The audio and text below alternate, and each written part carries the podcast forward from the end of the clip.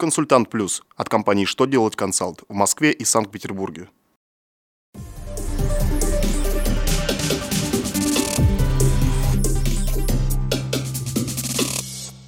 Добрый день!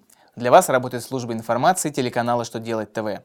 В студии Александр Трифонов и в этом выпуске вы узнаете. Как отчитаться, если потеряно право на упрощенку? Какие суммы налоговики обязаны возвращать с процентами? Почему квартиры эконом-класса из программы «Жилье для российских семей» могут стать дороже?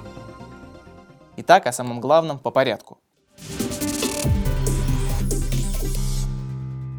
Итак, как отчитаться, если потеряно право на применение УСН? Этот вопрос становится особенно популярным ближе к концу года, когда объем доходов налогоплательщика может превысить критическую планку 68 миллионов 820 тысяч рублей.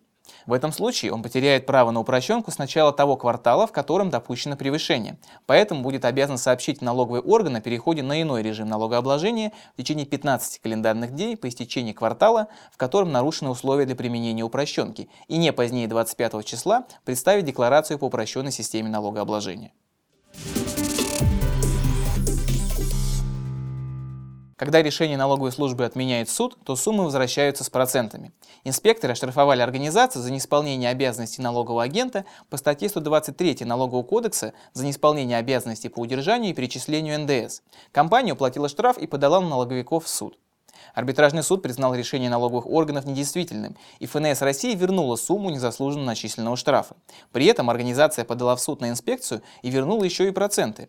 Арбитражный суд Центрального округа постановил, что со штрафа, уплаченного добровольно, который впоследствии был отменен судом, возвращаются и проценты.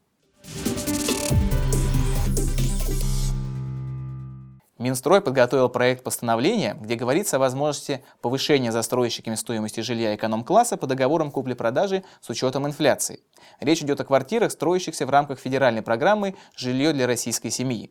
Она предусматривает строительство в 2014-2017 годах жилья эконом-класса по цене не более 35 тысяч рублей за квадратный метр. Программа направлена на повышение доступности жилья. Так вот, Минстрой предлагает дать застройщикам право увеличивать стоимость этого жилья эконом-класса по договорам назначения индекса потребительских цен. Это позволит компенсировать затраты строительных компаний на коммуналку и другие услуги, понесенные после ввода в эксплуатацию объектов. На этом у меня вся информация. Благодарю вас за внимание и до новых встреч.